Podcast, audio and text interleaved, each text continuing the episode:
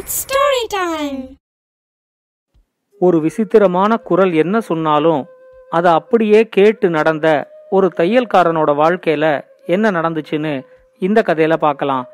இது வரைக்கும் நம்ம சேனலுக்கு சப்ஸ்கிரைப் பண்ணலைன்னா உடனே சப்ஸ்கிரைப் பண்ணி பக்கத்தில் இருக்கிற பெல் பட்டனை கிளிக் பண்ணுங்க. ஸ்டோரி டைம் தமிழ் சேனலுக்காக உங்களுடன் ரவிசங்கர் பாலச்சந்திரன். கதையை கேட்கலாம் வாங்க.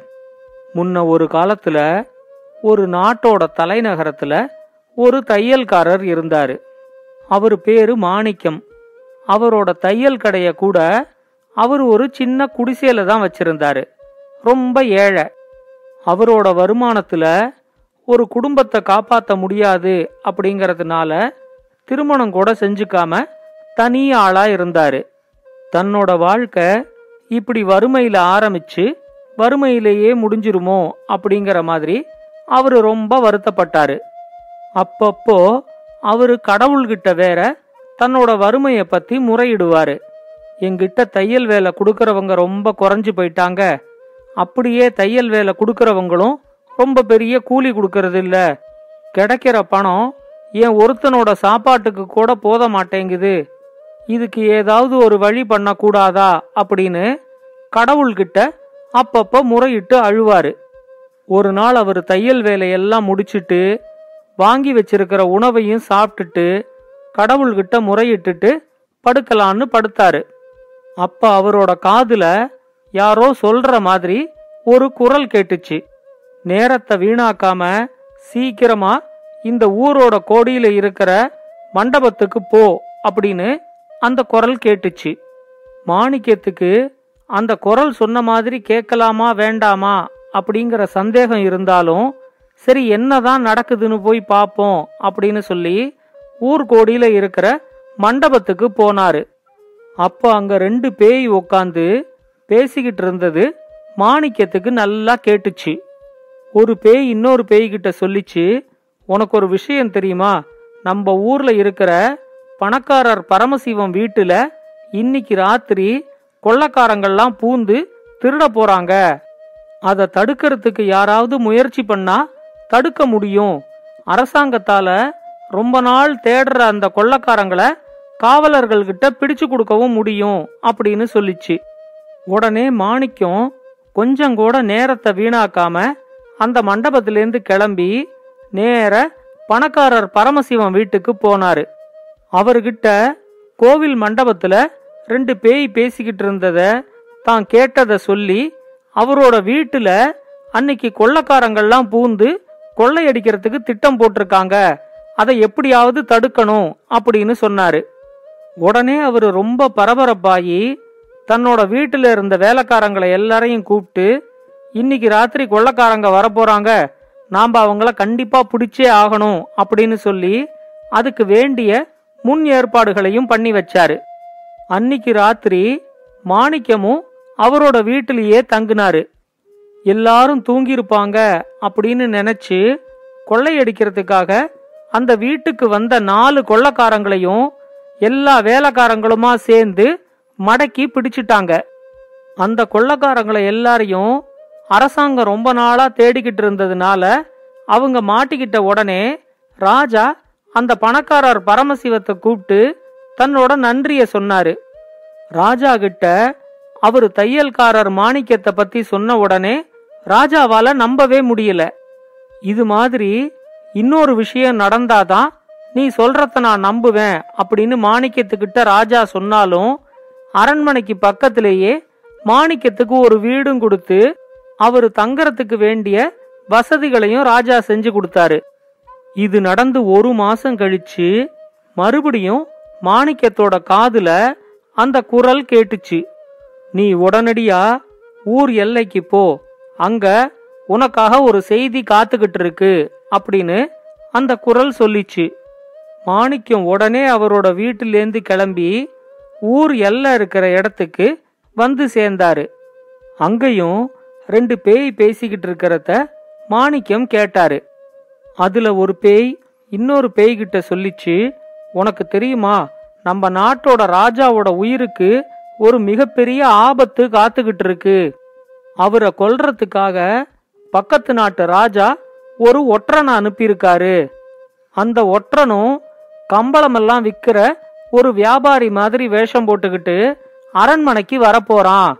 ராஜா கம்பளத்தை பார்வையிடும் போது திடீர்னு கத்தி எடுத்து ராஜாவை குத்தி கொன்னுடலாம் அப்படின்னு ஒரு திட்டமும் வச்சிருக்கான். நாம பேசுறது யாருக்காவது கேட்டு அவங்க ராஜாவை காப்பாத்தணும்னு முயற்சி செஞ்சா காப்பாத்த முடியும். இல்லைன்னா ராஜாவோட உயிருக்கு உத்தரவாதம் கிடையாது அப்படின்னு அந்த பேய் சொல்லிச்சு. அதை கேட்ட உடனே எப்படியாவது ராஜாவை காப்பாத்திடணும் அப்படின்னு மாணிக்கம் முடிவெடுத்தாரு.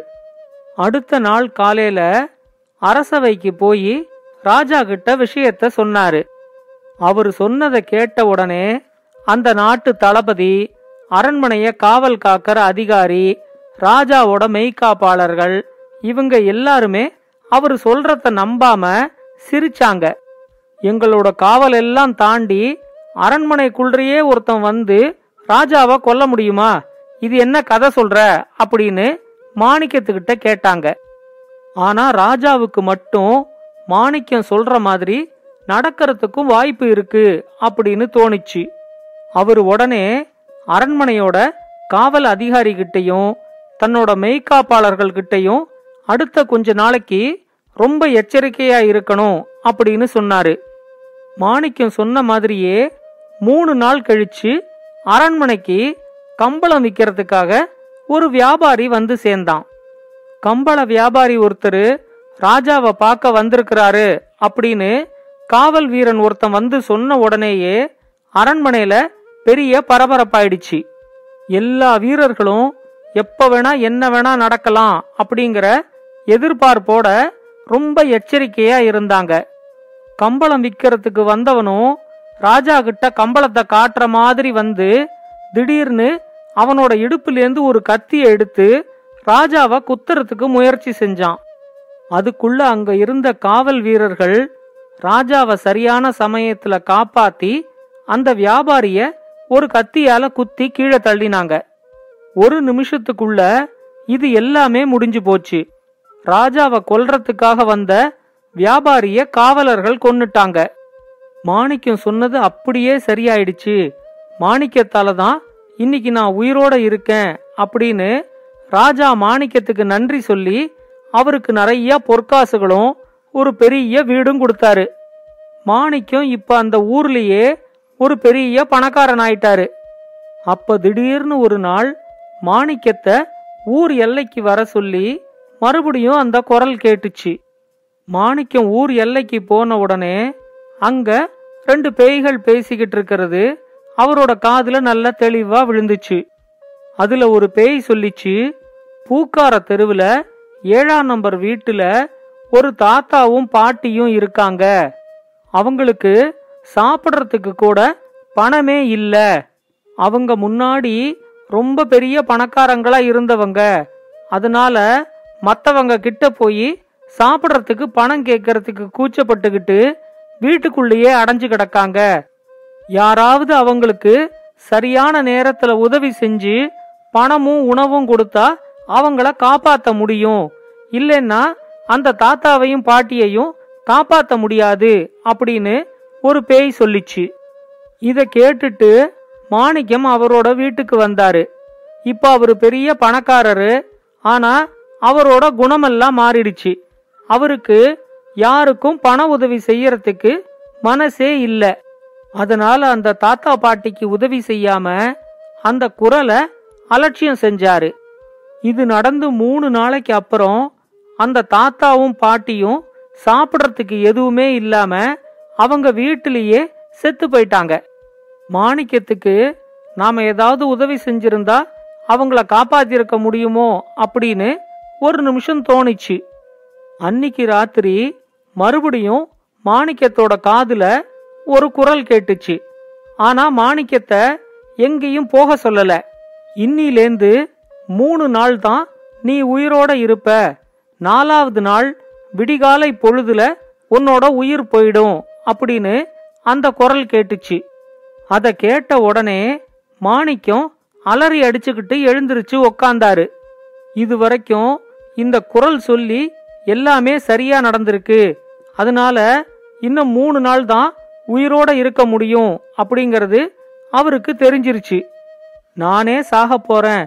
இவ்வளோ பொற்காசுகளையும் பணத்தையும் வச்சுக்கிட்டு நான் என்ன பண்ண போறேன் அப்படின்னு மாணிக்கம் யோசிச்சாரு. கொஞ்சம் பொற்காசுகளை மட்டும் தனக்காக வச்சுக்கிட்டு மிச்சம் இருக்கிற பொற்காசுகளை எல்லாத்தையும் எடுத்துக்கிட்டு போய் அந்த ஊரில் எங்கெல்லாம் ஏழைகள் இருக்காங்களோ அவங்களெல்லாம் தேடி தேடி அவங்களுக்கு தானம் கொடுக்க ஆரம்பிச்சாரு. அப்பதான் மாணிக்கத்துக்கு அந்த தாத்தா பாட்டிக்கும் ரெண்டே ரெண்டு பொற்காசுகளை கொடுத்திருந்தா கூட அவங்க சாகாம தடுத்திருக்கலாமே அப்படின்னு தோணிச்சு.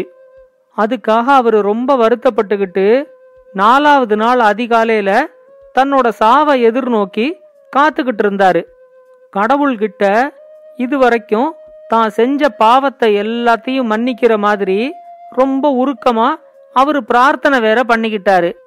நாலாவது நாள் அதிகாலையில மாணிக்கத்துக்கு மறுபடியும் காதுல அந்த குரல் கேட்டுச்சு. என்ன மாணிக்கம் ரொம்ப பயந்துட்டியா? உனக்கு இப்ப சாவெல்லாம் கிடையாது. இன்னும் ரொம்ப வருஷத்துக்கு நீ உயிரோட வாழ்ந்துகிட்டு இருப்ப கடவுள் உனக்கு பணம் கொடுக்கறது உன்னை சுத்தி இருக்கிற ஏழைகளுக்கெல்லாம் உதவி செய்யறதுக்காகத்தான். ஆனா நீ சுயநலமா இருந்து ஒரு தாத்தா பாட்டிய சாக விட்டதுனால தான் உன்னை பயமுறுத்துறதுக்காக நான் அப்படி சொன்னேன். இந்த மூணு நாள்ல ஏழைகளுக்கெல்லாம் நீ உதவி செஞ்சதை பார்த்து நிஜமாவே எனக்கு ரொம்ப சந்தோஷமாயிடுச்சு. உனக்கு இன்னும் நிறைய பணம் வரும். ஆனா அந்த பணம் எல்லாமே ஏழைகளோட பணம். அவங்களுக்கு உதவி செய்யறதுக்கு ஒரு கருவியா தான் உன்னை நான் வச்சிருக்கிறேன் அப்படின்னு அந்த குரல் சொல்லிச்சு. அதை கேட்ட உடனே மாணிக்கம் எழுந்திருச்சு உக்காந்தாரு. இப்ப அவருக்கு பணத்து மேல எந்த ஆசையும் இல்ல. தங்கிட்ட இருக்கிறது எல்லாமே கடவுளோட பணம். ஏழைகளுக்கு சேர வேண்டிய பணம். அதை ஏழைகள்கிட்ட கொண்டு சேர்க்கறது மட்டும்தான் தன்னோட வேலை அப்படிங்கறத அவரு நல்லா புரிஞ்சுகிட்டு இருந்தாரு. அதுக்கப்புறமா அவர்கிட்ட சேர்ந்த பணத்தை எல்லாத்தையும் ஏழைகளுக்கு பிரிச்சு கொடுத்து ரொம்ப நாளைக்கு பேரும் புகழோடையும் இருந்தாரு. இந்த கதையை பத்தின உங்களோட கருத்துக்களை பின்னூட்டத்துல கமெண்ட்ஸா பதிவு பண்ணுங்க. இது மாதிரி இன்னும் பல நல்ல கதைகளை கேட்க ஸ்டோரி டைம் தமிழ் சேனலோட தொடர்புல இருங்க. நன்றி வணக்கம். இந்த கதை உங்களுக்கு பிடிச்சிருந்தா லைக் பண்ணுங்க கமெண்ட் பண்ணுங்க ஷேர் பண்ணுங்க. மறக்காம ஸ்டோரி டைம் தமிழ் சேனலை சப்ஸ்கிரைப் பண்ணுங்க. அப்படியே பக்கத்துல இருக்க அந்த பெல் ஐகானையும் கிளிக் பண்ணுங்க.